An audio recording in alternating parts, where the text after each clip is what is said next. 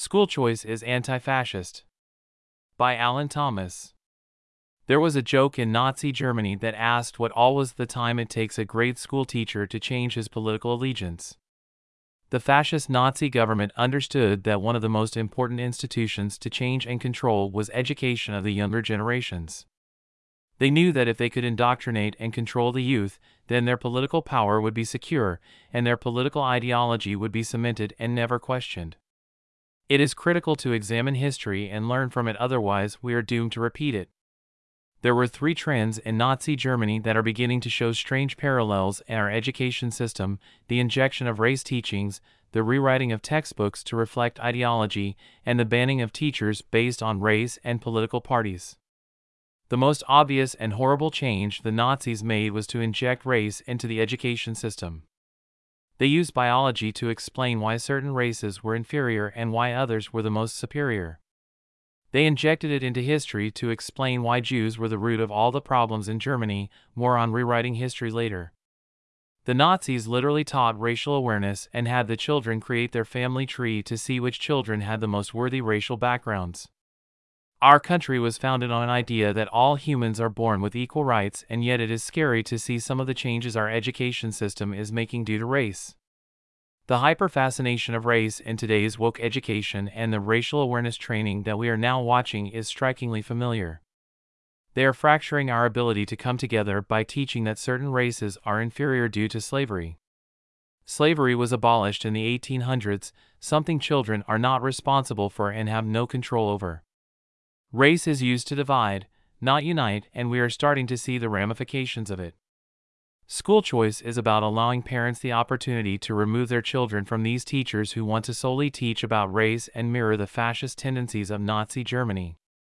One of the first things Hitler did was rewrite the textbooks, making sure to highlight the aforementioned racial awareness. But most of the changes were subtle changes.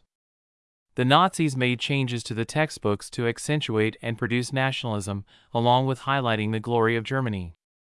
Hitler had a goal, and changed the textbooks to attain that goal, and unfortunately, he was resoundingly successful at it.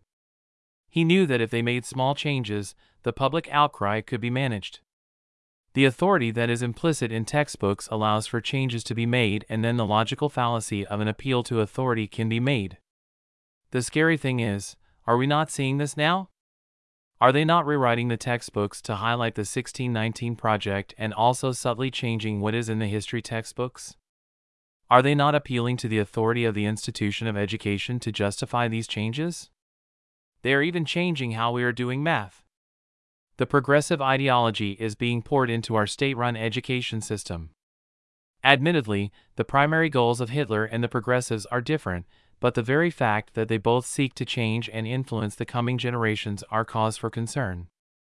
The education system should be unbiased by ideology, and the only way to ensure that is to allow the free market and parents to influence the education system. This is only done through school choice. All of these changes to the curriculum are moot unless you can be assured that the curriculum is being taught, so Hitler made sure that the teachers not only were going to teach it but that they were also ideologically aligned with the material. The most obvious and drastic change he made was to fire all the Jewish teachers. But then all the teachers that did not toe the Nazi party line slowly started getting let go or sent to mandatory training seminars and camps. Eventually, full allegiance to the Nazi party was required to be a teacher. The system stabilized when young, Nazi trained teachers started replacing the older teachers who either were putting up a silent resistance or they were fired. The ignorance of children was used in two ways to either report on their parents to the fanatical Nazi school teachers or to report to parents which teachers were not Nazi enthusiasts who were then reported to school administrators. Shocking videos are being released of principals admitting that they will not hire Republican teachers and that they are creating hostile workplaces to force them out. Teachers are being let go because they refuse to teach curriculum contrary to their moral beliefs or conscience. Teachers' unions are harshly anti school choice.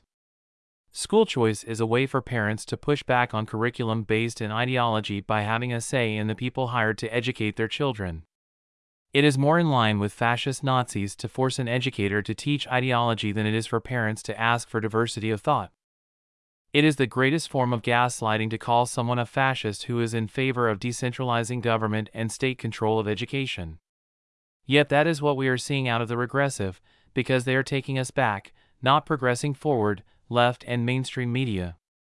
Parents are attacked for caring and wanting to take control of the education of their children and being called a Nazi for doing so. But this is also how they fought back in Nazi Germany. The teachers said their Heil Hitlers yet still tried to teach students how to actually think and rejected the teachings of the new books. Children stood up against the teachers and chose the love of their family instead of falling to the pressure of the Nazi enthusiasts. Parents did their best to teach their children in their own homes. Today is no different because it will always be the right and responsibility of the parents to teach their children. Seeking to diversify schools by asking for charter schools, being critical of the curriculum and not supporting teachers' unions who have clear ideological bias is not fascist behavior. In fact, based on history and studying what fascists actually do and believe, we can clearly call school choice activists what they really are anti fascist.